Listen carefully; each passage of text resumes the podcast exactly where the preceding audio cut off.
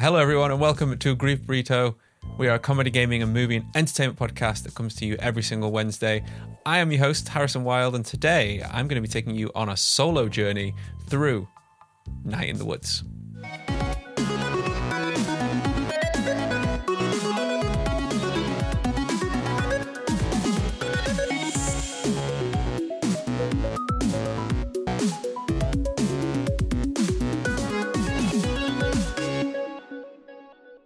First of all, thank you so much for checking out this episode. This is my first solo episode. I feel nervous without a co host to fall back on. So, feel free to let me know how you think I did in any of the comments, wherever you're listening or wherever you're watching, anything like that. Please let me know if you have any feedback. more than happy to hear it. And if you want, hit subscribe wherever you're watching or listening. Drop us a little comment down there. We'll have a chat about the game. Let us know what you thought or join the Discord community because it's always popping up in there and it's always a great time to have a chat with us about what's going on this week. So, Night of the Woods, for anyone who doesn't know, is a brilliant indie side scroller game that is rich and deep and thick on the story and the atmosphere and the tone while remaining light and cartoony, which is impressive, to be honest, to get that much heartfelt feeling in a game and deal with some of the tones that this does while remaining so light is ever impressive to me, really. It remains the only game that I have started, played through, completed three times in a row, back to back, without playing another game in between. Just gone back and just thought, I just want to experience this again. So, what I thought I'd do first is give you Steam's description of the game, as I thought that might be a nice place to start. So, college dropout Mae Borowski returns home to the crumbling former mining town of Possum Springs, seeking to resume her aimless former life and reconnect with the friends that she left behind. But things aren't the same. Home seems different now, and her friends have grown and changed. Leaves are falling, and the wind is growing colder, and strange things are happening as the light fades. And there's something in the woods. Night in the Woods is an adventure game focused on exploration, story, and character, featuring dozens of characters to meet and lots to do across a lush, vibrant world. After a successful Kickstarter, it was created by Infinite Fall, a team up of Alec Holowka, Aquaria, Scott Benson, Late Night Work Club, and Bethany Hockenberry. So, so, let's talk about the game. The game begins with a somewhat creepy quote that you only really glean its meaning from when you play through a second time. The quote comes from Mae's granddad. And if you play The Lost Constellation, which is a free to play spiritual prequel to this game, you you will be familiar with him because he's not actually present in this game. He's already died by this point. However, you you can find his ghost, a special area if you do manage to find that part of a little side quest. Now, the quote you do have some control over, as one of the main features of this game, and one of the reasons that I love it, is that the narrative is controlled by you somewhat. You have a lot of choices in the dialogue trees that are built into this, and it makes the story so much more engaging. So, the quote is In the year that Grandad died, there was the worst flood since 1998. Gregg was trapped on top of a doghouse and the power was out for two days. Casey Hartley came by in his dad's boat, and I laughed when I saw him. Grandad left me an apple crate of books. He loved ghost stories, and he quoted them to himself in the hospital bed. They feared death, so they ate the young. On his last day, he sat up suddenly and stared bug eyed through the window. And he turned to my dad eyes still wide. This house is haunted, he said, and died. So I've got a few things I want to mention about this quote. First of all, Mae states that they were in a hospital, not a house. Unless he means, well, unless Mae means in a home, as in, you know, a home is in a hospital for old people. Or did he mean hometown? And they ate the young. And now we're getting somewhere. This is where the story starts to get a little odd and this is what really really interested me because on, on, my first playthrough i i was taken aback by that I was, I was quite shocked that a game that looks so colorful on the outside that with such I don't want to say simplistic art style because it's not simple, it's it's more minimalism. That a game that is so vibrant and almost childlike on the outside started with a quote like that that it could have such dark connotations to what was going to come ahead. And right after this, you know, it, it is you're suddenly plopped right into a colourful screen of a bus station where Mae is stood. At first, you think she's alone. But we meet our first character here, which is the janitor, and he's fixing a doorway, the entry, like the spiritual portal to the town, it feels like. And he's either a ghost of time or he's the only thing keeping this town together. Like it seems to be that he's just fixing everything. He, he, he crops up a lot throughout the game, and he's always fixing random things. So he's not really a janitor to just the bus station. He's just like an overall handyman to the town that seems to just keep it going. And the tone is is set here pretty pretty firmly that it's going to be funny, it's going to be weird, and it's going to be dark and snarky. And that is exactly how I like it. It is perfect everything that I wanted. And then the janitor leaves and disappears weirdly. Mae doesn't seem to know where he's gone. He's just completely disappeared. And it turns out that Mae's parents have forgotten her and she's left to walk alone home through the woods. And this is where you get more control over Mae's abilities. You learn to jump through a little tutorial section, that kind of thing. And I'm, I'm trying not to do a play by play of this game because I don't want to ruin too much of it. I this is less of like a review. It's not really breaking down the game at every point. It's more of a discussion of what this game means and its themes and its tones and how it left me feeling at the end of it. Because I mean, I want you guys to play this game. I will get into some light spoilers later on, but I will warn you before I do so if you want to stop at that point and go and play the game. And I highly recommend that you do. So while traversing the dank nature, that is a quote, uh, Mae comes across the the ruins of what is an old sawmill, and she has to climb up all these logs, nearly dying in process, and, and she ends up finding the old school playground. On it, it's not the school; it's an old playground anyway. It's like the skeletal remains of a playground, and it feels like it's a monument to the skeleton of her childhood that she's coming back to. And now she's coming back to the town where she grew up and she finds it in a less than lively state than it was when she left. Maybe it was always like that and she didn't notice, but that is uh, to be discussed. But finally, Mae does arrive home with the help of being arrested by her anti mole cop. And she ends up scaring her dad when she arrives back home who it turns out forgot that she was arriving today and thought it was the next day, and that was why he wasn't there to pick her up. It wasn't a malicious thing. Her parents aren't bad people. It's just she slipped their mind. An anti mole cop is a is a character that's worth mentioning really at the start, being that she's one of the first characters that you meet. She actually is a real police officer, but Mae seems to talk her down because she feels like nothing really happens in the town. So how can she be such a good police officer if there's nothing to protect against? However, she comes across very serious all the time. Like Mae's, I think she's called Moll, Molly. Auntie Molly is very serious every time she speaks, and you feel that she knows something about this town. As a player, you're like, okay, she knows a little bit more about what is going on here.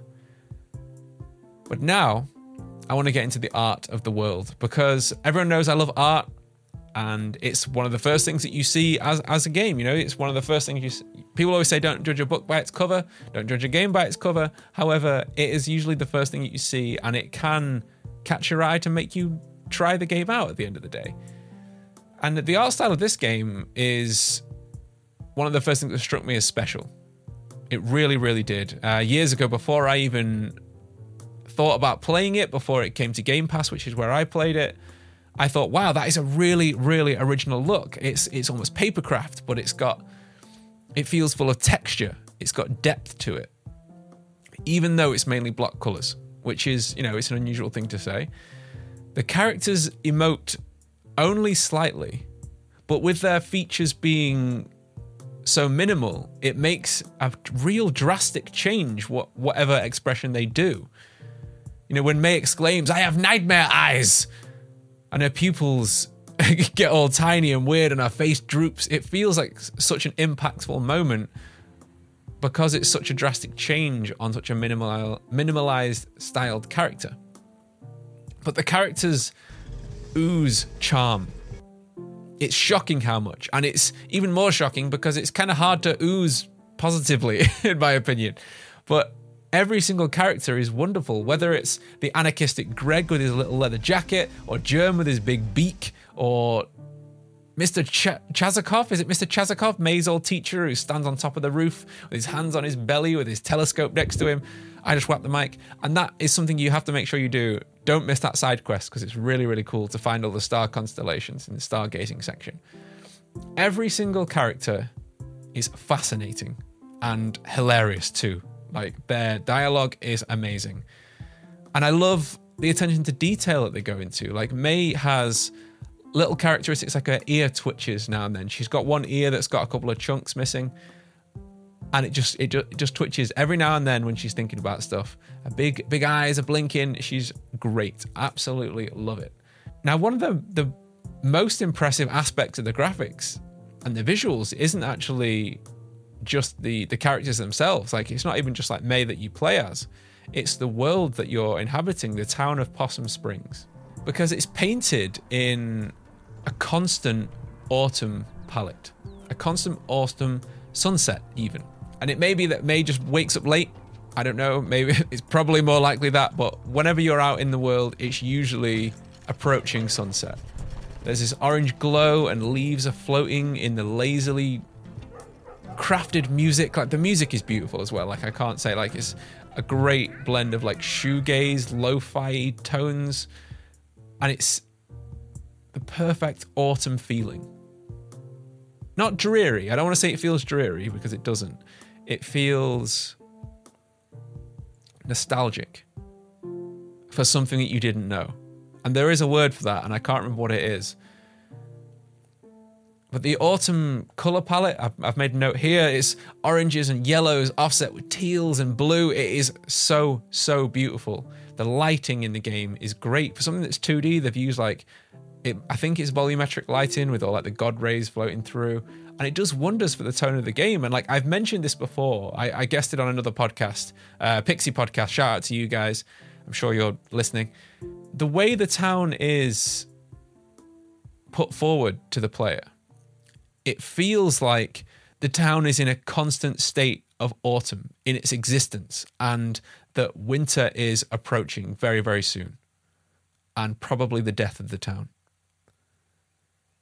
You see, the town is a mining town, it's in the Rust Belt and it's in decline and you can feel the emptiness setting in. Like Mae even comments on some of the restaurants closing down and where is she going to get the great pizza now now that this place is gone but it just captures it so, so perfectly. And if you play this game in autumn, like I did, it is perfect. If you go out and wander, I'm looking out my window right now, there's a real long gaze. If you go out and wander in the leaves amongst the orange trees and then come back and play this game, you feel such an extra connection to it. And I'm not the only one who said this. Pixie said this as well on, on his episode that I guested on. Now, there's there's one big change to the color palette. There there is definitely a juxtaposed juxtaposed section. That's hard to say, and it's the dream sequences. Now, at the end of each big day sequence, when you complete like a major quest in each day, you'll go home and Mae'll go to bed, and you'll enter into these strange sections. And whether it's a dream or it's a, uh, you're astrally projecting onto a plane of existence, we don't know Mae finds herself seeking four ghostly musicians in each section, and you build like a layered piece of music for each of the sequences. And I love it. Like music is a big deal to me. It's, it's since the early Zelda games, playing the ocarina to build the songs. And if I'm honest, I think that's something sorely missing from the new games in the Zelda franchise. They need to bring the music back. But it makes such a cool impact to find these characters. It feels like you're like you're building the world. Like it feels like you're really having a hand interacting with it. And once you find all these these uh, ghost musicians, you're greeted with what seems to be an animal god for each section. Allegedly, they're supposed to represent the the four friends, uh, but they're not all the same animals. One of them is an alligator, and one of them is a cat. One of them is a bird, but they're not the same kind that the, that the friends are. And I, and when they appear with their big glowing eyes and they're they're they're very menacing. Uh, Mae grabs a big donking head and fizzles out of existence. It's happened to all of us. The gods look great and they shine in this like misty blue color palette and Mae has been changed into a different palette as well. She's now blue with neon pink eyes standing out with this crazy cool neon blue eclipse in the sky, like a lunar eclipse, solar eclipse. Eclipse. It looks great. Either way, it's good. Trust me. Each design of the dream is unique as well, so each one is morphed in a certain way to whatever this town is. Uh, one is sinking in like an endless ocean, and there's what what seems like souls floating to the top. They may not be, but that's the that's what I took from that anyway. And another one that I actually just played again yesterday because I've just started playing through it for the fourth time is a town that is on the back of a great coal train spewing out smoke. And this you know the background's all flowing past and this whole town has become a moving megalith colossus. I'm trying to think of good words i don't know. I've already said monolithic so i can't use that one again. But each one gives like a sense of scale to the subject matter. It makes the world feel complex and huge especially the dream where there's a statue from mays university that you take a baseball bat to or a soft softball bat to i think it is I think it's a softball bat. I don't know the difference in bats. Let me know if there's a difference. Any Americans watching, let me know if there's a difference. But you smash down this huge statue, and it's actually quite scary when you break it down because it all starts falling down and pointing at you. It's getting closer and closer. But the attention to detail in it is is immense. And I think it's because they they went for the more simplistic art style that they could then concentrate on getting a lot more features in there like this and so much more attention to detail in this, the world building with the visual storytelling. So the, the structure of the game, like I, I thought it was wonderful, and like I, I went in blind, not knowing absolutely anything. I just saw the title screen, and I was like, right, I'm going to play that, and I highly recommend you do the same. And I, I'm aware that may mean coming back to this episode at a later date. That's fine. Uh, maybe add this to your watch list or watch later on YouTube if you want to do that like I said, I'm going to try not to spoil too many things, but I do want to talk about some of the structure of the game. So the game progresses over a few weeks with small like time skips in between and new people to talk to on each day and new tasks to fulfill and little quests to do. And the narrative choices that you go through using the dialogue trees uh, depends on which friend you spend each day with. And that's like the main quest for each day. And this gave me like huge pause. It didn't give me anxiety. It gave me like a little like, oh, like I want to know what happens on each thing. So it, it encourages multiple plays, but I found myself like, I don't know which situation I want to find myself in. I think first time I did go with Gregg, I think I went Gregg Bea, Gregg Bea, just to like alternate it because I felt bad on Bea from not spending time with her because her and Mae were good friends when they were younger. I've heard people say that the structure of this game that it starts quite slow, and I'm inclined to agree. However, I think it's intentional. It, I mean, to me, it came across intentional. I think it's supposed to hammer home the small town feeling that, like, when Mae arrives back at the town, that she is bored. Not bored. Bored's the wrong word because it's not boring the start of the game. It's just at a slower pace. It's very it's like moving back from the city to a small town. It's just a different pace of life that you might not be used to. Now, our regular listeners will know that I, I'm from a small town. I live in a small town now, and it's something that I can agree with that feeling. When I when I was 18, I packed up, I quit my job. Over the weekend, I decided that I was going to leave to go traveling around the world. And on the Tuesday, I left. It was literally, I'm quitting, I'm going. And I did it. And I went traveling around the world. And when I got back, I I discovered the same feeling that Mae experiences. In that nothing had changed in my town. However, everything felt different. There was just something that I couldn't put my finger on of what it was. And I think that was one of the reasons why I connected to this game particularly so much because I did feel like I related to Mae in that aspect. Perhaps it was because I too spent a lot of time in the woods growing up. I had a crazy friend growing up. And I also played in a band. So maybe it was that. That could have definitely tied me to it. But as the days go on, you learn that it might not just be in Mae's head the way the town has changed. And it's only being away for so long that made her notice this change. That something is kind of strange. Perhaps the, the town folk being there haven't noticed the gradual change. And there's a there's a really uh, it's quite a, a nasty analogy, but I don't know who did this boiling frog analogy, but apparently it's a thing that if you drop a boiling frog, sorry, a boiling frog, you drop a frog into boiling water, it's going to hop out to save itself. However, if you put a frog in cold water and bring the water up to a boil, the frog will just stay there and die because it doesn't notice this gradual change. So maybe that is what this town's experiencing. That was the way I thought about it anyway. And there is something really nice about Mae's friends when you see them change back into the kids that they were, or at least lean more towards that way.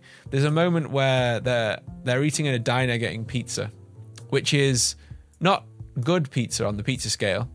However, it's still pizza, and that is always better than no pizza. Adam, you know this. Jordan, you know this. We all know this. So May asks who's playing out tomorrow, and the friends say, "We don't play out. We're adult. We've got jobs. You know, we're adults." And they they do grow and they they almost pull Mae up into adulthood throughout the game, and she sort of I don't want to say pulls them down into childhood because it's not a negative thing. She at least helps them recapture a little bit of their childhood, which is a great thing, and we all should do that. Don't forget to have fun, people. It's important. The game does take a real shift here just after this conversation when they leave the diner where they make a gruesome discovery. And oh my god, I've got to poke it with a stick. I'm not going to say what it is for spoiler reasons. But this is where I, I took like a mer- meta. I don't know if this is a mer- metaphorical. I took a metaphorical step back. I leant back in my my reclining sofa, and I was like, "Oh, oh, this story is something else. Like this is not what I expected." And this is where the game really finds its stride, in my opinion. Uh, Mae has made a tit of herself at a party drinking too much, followed by her trying to apologize in the car to Bea. And it's hilarious because all your dialogue choices don't come out what you say because she's really drunk. And we hit a discovery, and Mae starts having these strange dreams. And now something seems to be following her. Is it a past? Is it a ghost? Is it a cult? Is it her mental health personified? There's lots and lots of theories about this. And this is where I was drawn into it. The mystery was spooky and enthralling. Like I absolutely loved it. And like what the fuck is going on in Possum Springs? I've I've got to know. And this I was literally hooked from this point. This game goes from hilarious and cute to deep and exceedingly dark as quickly as real life does. And I appreciated it for the realism there. In such a cartoony game, to be that real is it's challenging. It's a challenging thing to do. One minute you're bouncing on a trampoline with Germ being a kid, and the next you're breaking into an abandoned building with Gregg getting attacked by an owl, being chased by a ghost, or what could be, a, you don't even know, it could literally just be a murderer who is trying to kidnap people. You have no idea. You know, it goes from Harfest and you're dressed as Witch Dagger to seeing a kidnapping outside by something that before was a shadow. But how did it get through the fence if it's a real person? People who've played the game will know what I'm talking about. People who haven't played the game, go and play the game and you'll know what I'm talking about. and there are moments that are so heartfelt and heart achingly honest that I was at a loss for words. Not even joking about that. I was genuinely shocked. And it's because the subject matter wasn't what I expected it at all. And I'm and I'm glad. I'm glad that it wasn't. I'm glad that it you couldn't tell what this game was just by the cover. And because of the dialogue choices that you you connect so much more with the characters that you interact with. And the way that Mae scrolls little pictures in her diary is so fucking charming. I love it. Because they're all so funny. And it's supposed to be a coping mechanism that was given to her by the town doctor, dentist, vet, who isn't really qualified to do anything well. He's a jack of all trades for health. And he said, "Oh, just make a journal. You've got anger problems." But you, you know, you learn that Mae doesn't really just have anger problems. It's a little bit more than that, and we'll get into that when we get to theming later on.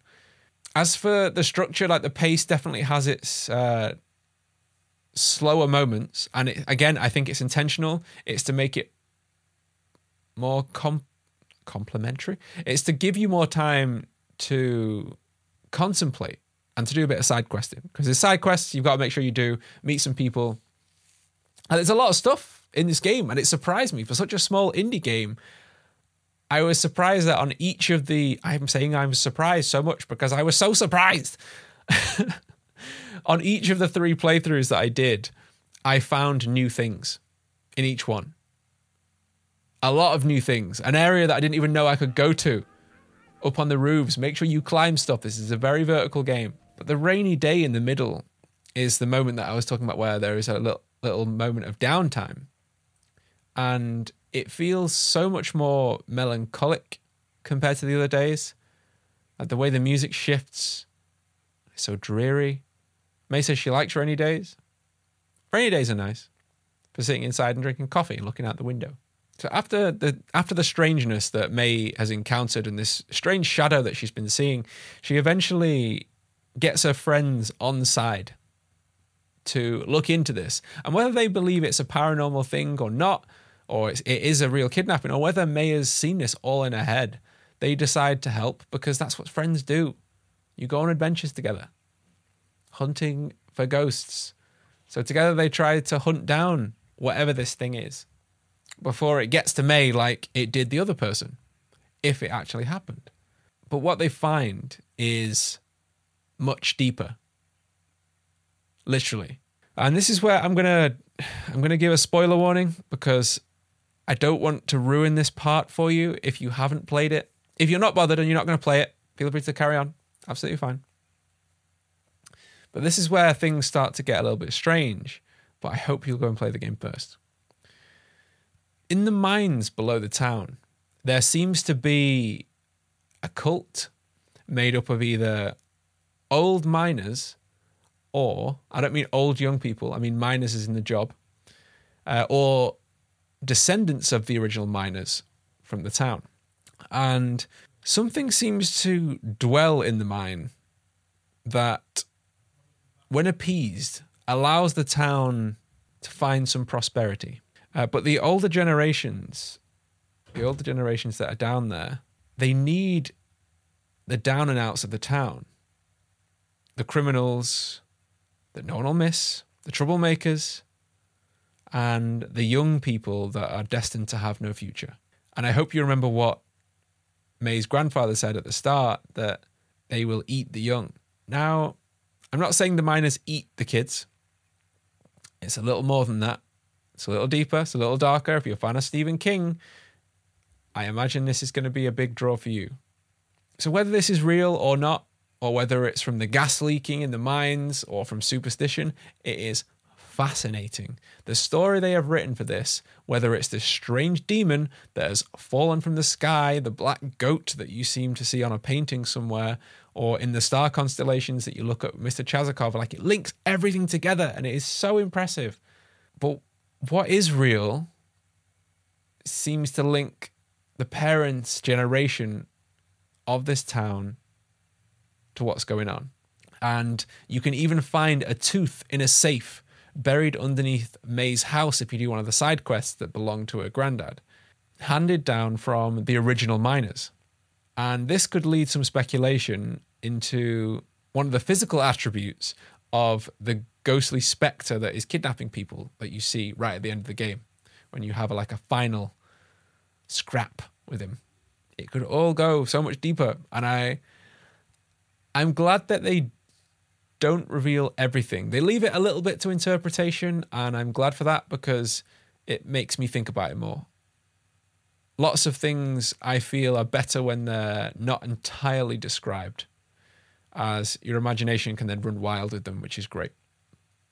So let's touch on some themes after talking about the story. Like, Night in the Woods at its core is a game that's themed around personal history and mental health and hereditary nature, it seems, or pedigree, if you want to call it that, because they're animals.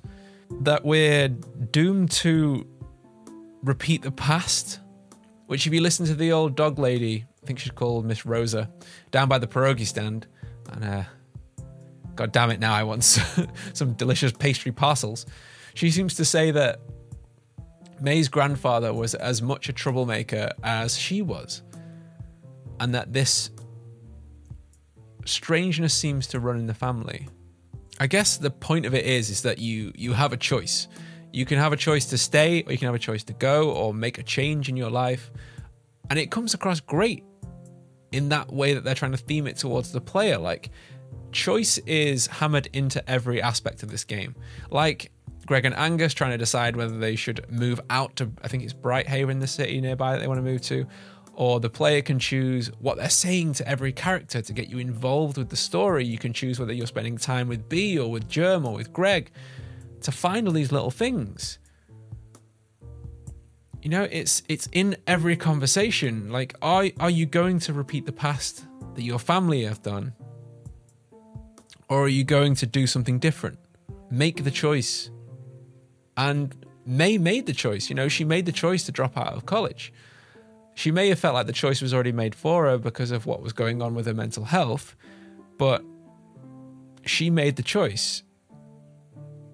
And that's against the the will of her parents because she was the first Borowski to go to college, which is it causes problems her coming back with her parents.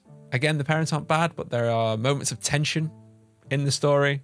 And like briefly touching on mental health, like this game doesn't briefly touch on mental health. There's a lot of what is going on with Mae is what had happened to her in the past. And like I haven't mentioned that up until this point, that when she was at so this is before the game began, when Mae was at high school, she had a psychological incident where she beat another student very badly during a softball match with a bat in front of the whole town.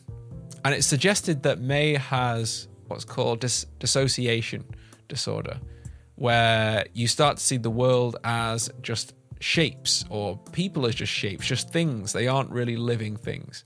And that's obviously in the most extreme instances. Like many people experience dissociation throughout their life. Most people may experience it at some point. I know I know I have where I've woken up and felt like the world isn't necessarily real. Like everything kind of just feels like a bit of a dream. And it's a weird thing to experience. And Mae, Mae describes it like that she started seeing the world as these shapes and that when she she beat up that student, even the blood on the grass was just red shapes. It was nothing to her. And that's, I suppose, it's a nice little nod to the art style of the game. It kind of ties it in that it's got this simplistic art style that is made from basic shapes. And that's a very, very clever tie in. This game is so deep. On the surface, you think it's going to be one thing, and it completely pulls the rug out from underneath you. It's its story, its depth, its characters, its realism, which is impressive because of how it looks, obviously but each character has a plethora of backstory and depth and personality. They all have wants and worries and relationships. The council wants to rejuvenate the town. The pastor, Pastor K, wants to help Bruce, the drifter, who's like drifted in off a train. He's a homeless guy. And Bea just wants nothing more than to go to college.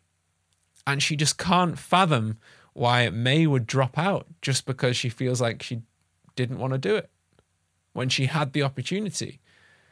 And there's a moment with Gregg down by the water if you if you go do the little crossbow shooting with him. And he just wants to know if he's a good person. Because he doesn't feel like he is. And whether he's doing crimes or not, I think he's a good person. Like, he is. The characters in this story are all good people. And that's what makes like even the bad guys interesting. Like they think they're doing the right thing to save the town. If the cult's real, if it's real, but what they're doing is horrible. And I want you to play this game. As far as a review goes, if this is a review, it's kind of not it's just something I wanted to gush about for like 40 minutes, which I have done. I just want you to play this game and experience it because it is one of the most perfect games I've played in a long time. And I think that is bringing this episode to a close. I, I can't implore you enough to go and play Night in the Woods. It's available on everything, even Game Pass, which is where I played it. Like I said, it's best to play in the autumn, like I mentioned at the start of the episode. Uh, it's genuinely a breath of fresh air. It got me out of a gaming rut, something I'm finding myself in again currently because everything's feeling a bit of a, a cycle again. It's original, it's hilarious, it deserves a clap. I just clapped for it to myself, and the depth of the story and sheer charm that it has on offer will shock you. I'm shocked, shook, mild shock, as our friend Patrick Stewart said. Now, I'd love to see a follow up to Night in the Woods. I don't think we'll get it personally. I would love to see like a turn based RPG with the friends. I think that would work so well. They can even do it like top down, even do it pixel art just to like switch it up a little bit. I know that the game is working on a new title currently. It's not related to Night in the Woods. I don't, as far as I'm aware, in an interview I saw on Polygon, it's not related to Night in the Woods. However, it's got obviously a very similar art style because it's the same team. I imagine it's going to be just as good. But yeah, now it's time for me to get out of here and do some crimes of my own. I hope you enjoyed this episode. Thank you so much for listening to me ramble about a game for 40 minutes, saying how shocked I am and surprised I am at this, how deep this cartoony cat game is. If you enjoyed this episode, please leave me a little like, a review on iTunes or Podchaser, wherever you're listening, Spotify, Podcast Addict, Cephalopod, I hope, because that platform is really doing well coming up on some amazing numbers for listeners. So thank you everyone who's downloaded the app so far. If you want to subscribe on Patreon and support the show, you can. That would be amazing. You get the episodes early. And make sure to subscribe on YouTube if that's where you're watching as well. Leave a comment below what you thought of the game and we'll have a little chat. I always try and get back to all my comments and make sure we have a nice little conversation. And join the Discord if you want to, because there's some amazing, amazing people in there. You can find me personally everywhere at Haswild, literally everywhere. You can find this podcast everywhere at Grief Burrito and check out griefburrito.com for more content. We've got some reviews going up on there. We've got game reviews, movie reviews, product reviews. We've even got Pokemon cards on there for sale because now we're now official stockist of Pokemon cards, which is insane. So you can support the show and get some of these cards that are really hard to get, like I have been collecting again because I'm trying to recapture my youth, my childhood. I need it. Send help. Have an amazing week, guys. I've been Harrison. This has been Grief Burrito, and I will see you next week. See you later.